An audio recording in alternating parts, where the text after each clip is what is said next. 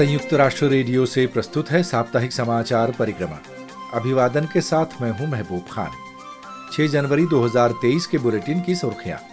कामकाज के लचीले घंटों से अर्थव्यवस्था और व्यवसाय में वृद्धि के साथ साथ कार्य जीवन संतुलन में भी बेहतरी, कहना है आईएलओ का। चीन में कोविड 19 के संक्रमण मामलों में वृद्धि पर चिंता, डेटा निरंतर साझा किए जाने पर बल। पाकिस्तान में बाढ़ प्रभावितों पर निर्धनता का साया, त्वरित राहत पहुँचाने की दरकार। यूक्रेन में नया साल शुरू होने के समय भी हमले रहे जारी और सीरिया में उत्तरी सीमा से मानवीय सहायता की अनुमति देने वाले सुरक्षा परिषद प्रस्ताव की समय सीमा बढ़ाने की पुकार। हम आपको याद दिलाते चलें कि वैश्विक परिप्रेक्ष्य वाली मल्टीमीडिया समाचार सामग्री के लिए आप हमारी वेबसाइट पर आना ना भूलें। पता है news dot U N dot org slash H I आप हमारा न्यूज़ लेटर भी सब्सक्राइब कर सकते हैं, जिससे हर दिन समाचार आपको खुद ब खुद मिलते रहेंगे। अब समाचार विस्तार से।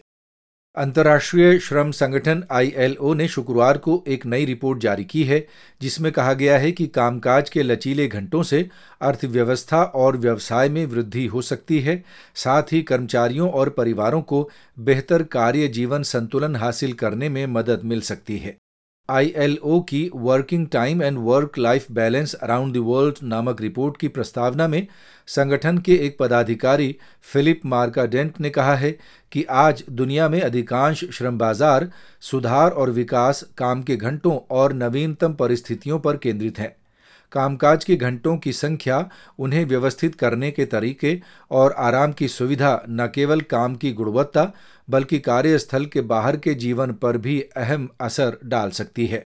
कोविड 19 से पहले और उसके दौरान की अवधि पर आधारित इस रिपोर्ट में मालूम होता है कि सभी कर्मचारियों में से एक तिहाई से अधिक नियमित रूप से प्रति सप्ताह 48 घंटों से अधिक काम कर रहे हैं।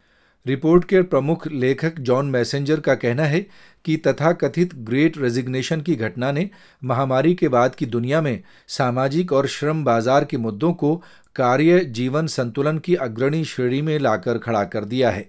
हालाँकि रिपोर्ट में आगाह भी किया गया है कि परिवार के साथ अधिक समय बिताने जैसी कुछ लचीली कार्य व्यवस्थाओं से लैंगिक असंतुलन और स्वास्थ्य जोखिम बढ़ सकते हैं।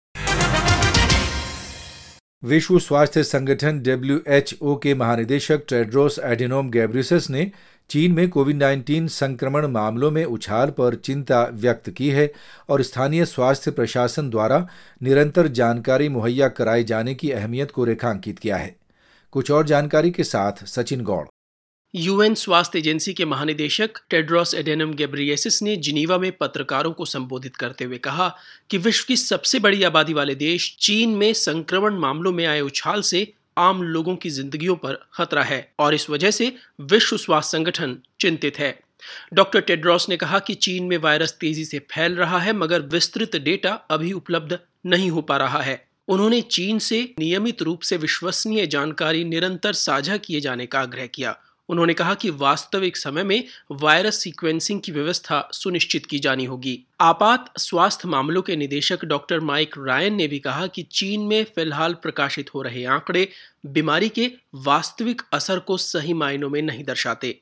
अस्पतालों में भर्ती संक्रमित मरीजों, गहन चिकित्सा कक्षों में भर्ती हुए लोगों और विशेष रूप से मृतकों की संख्या के बारे में। महानिदेशक गेब्रियसिस ने आगाह किया कि वैश्विक महामारी का ये चौथा साल है मगर स्वास्थ्य संकट अभी बना हुआ है Ultimately, COVID-19 remains a dangerous virus to our health, economies, and societies overall. Doctor Tedros कह रहे थे कि कोविड 19 अब भी हमारे स्वास्थ्य अर्थव्यवस्था और समाज के लिए खतरा है हर सप्ताह कोविड 19 से दस हज़ार लोगों की मौत होती है मगर वास्तविक आंकड़ा इससे कहीं अधिक होने की आशंका है। महानिदेशक गेब्रेसिस के अनुसार कोविड 19 वर्ष 2021 में अधिकांश समय ढलान पर था, जिसकी वजह टीकाकरण बढ़ने और नई जीवन रक्षक एंटीवायरल दवाएँ बताई गई। अब अनेक क्षेत्रों में संक्रमण मामलों की नई लहरों की आशंका है, मगर उन्होंने कहा कि जवाबी स्वास्थ्य उपायों से जीवन रक्षा की जा सकती है। संयुक्त राष्ट्र विकास कार्यक्रम यूएनडीपी ने आगाह किया है कि पाकिस्तान में पिछले साल आई भीषण बाढ़ से प्रभावित तीन करोड़ तीस लाख लोगों से इतर लगभग नब्बे लाख अन्य लोगों पर निर्धनता के गर्त में धंसने का जोखिम मंडरा रहा है। इसके मद्देनजर यूएन एजेंसी ने जरूरतमंद लोगों तक तत्काल आवास, कृषि व आजीविका संबंधी सहायता पहुँचाने का आग्रह किया है। एक संक्षिप्त रिपोर्ट सुनिए अंशु शर्मा से। पाकिस्तान को जलवायु सहन सक्षम बनाने के प्रयासों पर केंद्रित एक अंतर्राष्ट्रीय सम्मेलन सोमवार 9 जनवरी को जिनेवा में आयोजित किया जाएगा। इससे पहले गुरुवार को यूएन विकास एजेंसी ने पत्रकारों को इस बारे में विस्तार से जानकारी दी। पाकिस्तान में यूएनडीपी के रेजिडेंट प्रतिनिधि नुट ओस्टबी ने बताया कि पाकिस्तान में बाढ़ से उपजे हालात अभूतपूर्व हैं, मगर ऐसा अन्य देशों में भी हो सकता है। संयुक्त राष्ट्र के वरिष्ठ अधिकारी के अनुसार, देश में पिछली पैदावार के दौरान हुई फ़सलें बर्बाद हो गई हैं और बुआई भी नहीं हो पाई है। इन परिस्थितियों में कृषि उत्पाद खाद्य कीमतों में उछाल दर्ज किया गया है और इसके कारण दोगुनी संख्या में लोग खाद्य असुरक्षा का शिकार हो सकते हैं। निर्धनता का दंश झेलने वाले लोगों की संख्या सात लाख से बढ़कर एक करोड़ छियालीस लाख तक पहुँच जाने की आशंका है। पाकिस्तान ने यूएन प्रणाली और अन्य साझेदार संगठनों के साथ मिलकर आपदा के बाद उपजी आवश्यकताओं का आकलन किया है, जिसके अनुसार पुनर्निर्माण और पुनर्बहाली के लिए लगभग 16 अरब डॉलर की ज़रूरत बताई गई है। इस क्रम में जिनेवा में सोमवार को पाकिस्तान में बाढ़ के कारण हालात और सहायता प्रयासों के लिए एक उच्च स्तरीय सम्मेलन आयोजित किया जाएगा, जिसमें यूएन महासचिव एंटोनियो गुटेरेश और पाकिस्तान के प्रधानमंत्री शहबाज शरीफ भी हिस्सा लेंगे। वर्ष 2023 शुरू होने के समय भी यूक्रेन में रूसी सेनाओं के घातक हमलों में तेज़ी देखी गई, जिनमें अनेक लोग हताहत हुए हैं। उधर संयुक्त राष्ट्र खाद्य एवं कृषि संगठन एफएओ ने कहा है कि खाद्य संकट को टालने के लिए यूक्रेन में किसानों व लघु उद्यमों को तत्काल अतिरिक्त समर्थन दिए जाने की आवश्यकता है। कुछ और जानकारी के साथ शिवानी काला। संयुक्त राष्ट्र के उप प्रवक्ता फरहान हक ने बताया कि यूक्रेनी अधिकारियों ने केवल 31 दिसंबर के दिन ही 50 से ज़्यादा लोगों के हताहत होने की खबरें दी। पूर्वी दोनेत्सक और लुहानसक क्षेत्र में भी सघन लड़ाई जारी है, जिसमें मोर्चा रेखा के दोनों तरफ़ आम लोगों के हताहत होने और बुनियादी ढांचे को नुकसान पहुँचने की खबरें हैं। बताया गया है कि हमले जारी रहने के बावजूद संयुक्त राष्ट्र के मानवीय सहायता साझेदार, सर्वाधिक प्रभावित समुदायों में जरूरतमंद लोगों तक मदद पहुँचाने में सक्रिय हैं। वहीं किसानों व लघु उद्यमों के लिए कुछ राहत की खबर। यूरोपीय संघ के साथ साझेदारी से पोषित परियोजना की मदद से यूक्रेन में ग्रामीण परिवारों, लघु स्तर पर कृषि आधारित उद्यमों को कृषि, मछली पालन और वनों पर केंद्रित वैल्यू चेन उत्पादन को जारी रखने और उसे मजबूती देने में मदद मिलेगी। फरवरी 2022 में यूक्रेन पर रूसी आक्रमण के बाद से ही देश में बड़ी संख्या में किसानों को ग्रामीण इलाकों में अपनी कृषि संबंधी गतिविधियाँ सीमित करने के लिए मजबूर होना पड़ा है।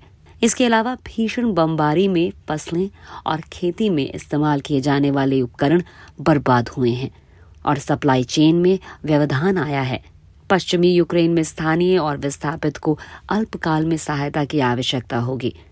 चूँकि खाद्य असुरक्षा बढ़ रही है और लोगों की बचत खत्म होती जा रही है। संयुक्त राष्ट्र की अनेक एजेंसियों के प्रमुखों और स्वतंत्र मानवाधिकार विशेषज्ञों के एक समूह ने सुरक्षा परिषद से सीरिया के उत्तरी इलाके में सीमा पार से उपलब्ध कराई जाने वाली मानवीय सहायता सुनिश्चित करने वाले प्रस्ताव की अवधि आगे बढ़ाने की अपील की है, जिसकी समय सीमा 10 जनवरी को समाप्त होने वाली है। संयुक्त राष्ट्र के इन शीर्ष अधिकारियों ने रेखांकित किया है कि सुरक्षा परिषद अगर अपने प्रस्ताव 2642 को आगे बढ़ाने में नाकाम रहती है तो सीरिया में सरकार के नियंत्रण से बाहर के इलाकों में रहने वाले लगभग 41 लाख लोगों के लिए बहुत भीषण परिणाम होंगे।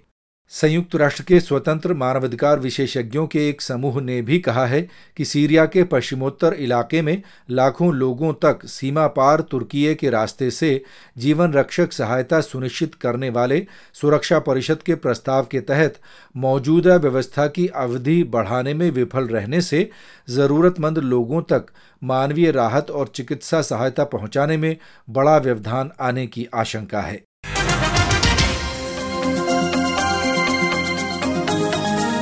तो आज के बुलेटिन में बस इतना ही। अब महबूब खान को अनुमति।